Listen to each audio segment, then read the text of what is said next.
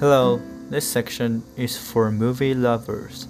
We are reviewing the film Fast and Furious 9. Again, are back for another bout of defining and magnificently silly gravity defying action, leaving plot logic in the dust and driving their cars into space. After nine films, the gigantic stereo-humongous of Fast and Furious has finally rolled over me like a tank. This defining fantasia of internal and external combustion delivers outrageous action spectacle magnificently divorced from the rules of narrative of gravity. There is one shot of car driving up the far side of rope right that has been cut and whose loose rope fronts are collapsing behind the car into the ab- abyss. I think I can include Isaac Newton among the people who are getting their behinds kicked. The series had appeared to reach a kind of mature endpoint a few films back, which one similarly called The Fate of the Furious.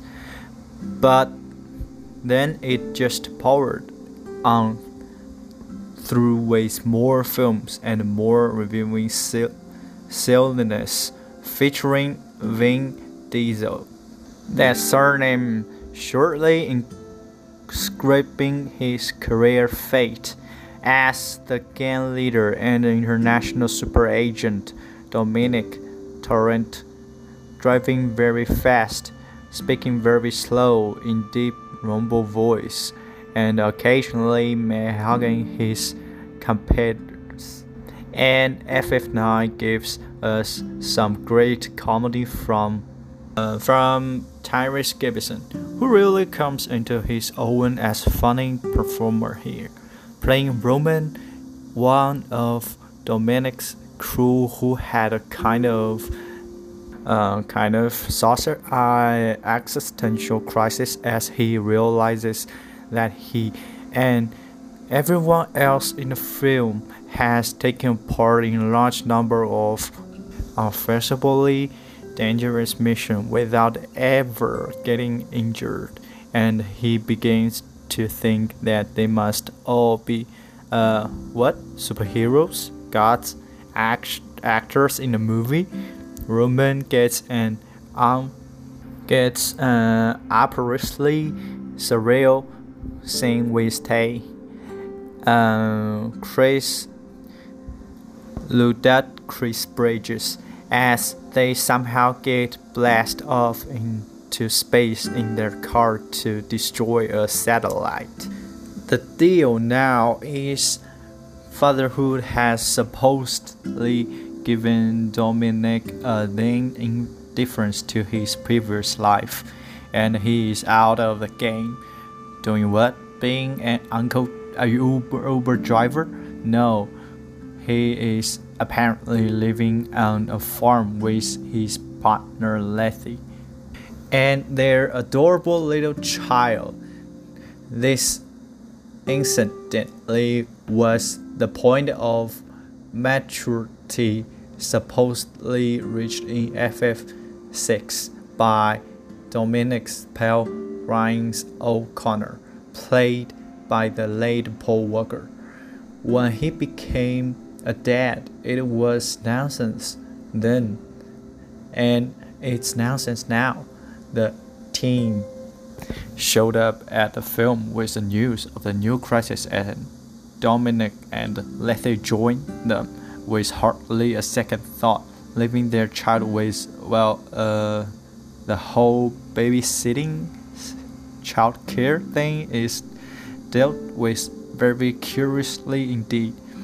Dominic turns out to have a brother, Jacob, played with straight back and Bruce, lapping the venom by John Cena, who is engaged in plan to steal a MacGuffin dead data model connect with the shadowy kingpin Mr. Nobody. Kurt, uh, his Kurt Russell became Jack Bo has always been jealous of his though elder brother. Bro. We see a racetrack flashback giving us the brothers' uh, traumatized backstory, and the two boys are actually played by different actors. Uh, now, digital use fiction here.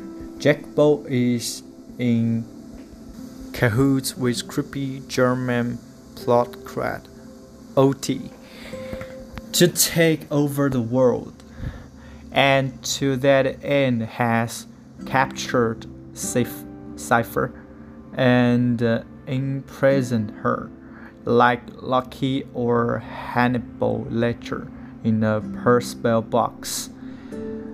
Although she is sure allowed out of bathroom breaks, so Doomscan must get back together to take on his dysfunctional situation in sites including London and Edinburgh, and also Tbilisi and Tokyo. Helen Mirren has uh, as naughty but nice criminal, criminal queen.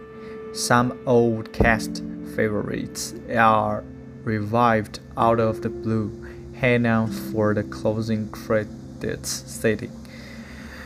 With some town in kick dialogue about how surprising it is that some of them appear to have come back from the dead. Make sure you watch this film if you haven't. Thank you for listening.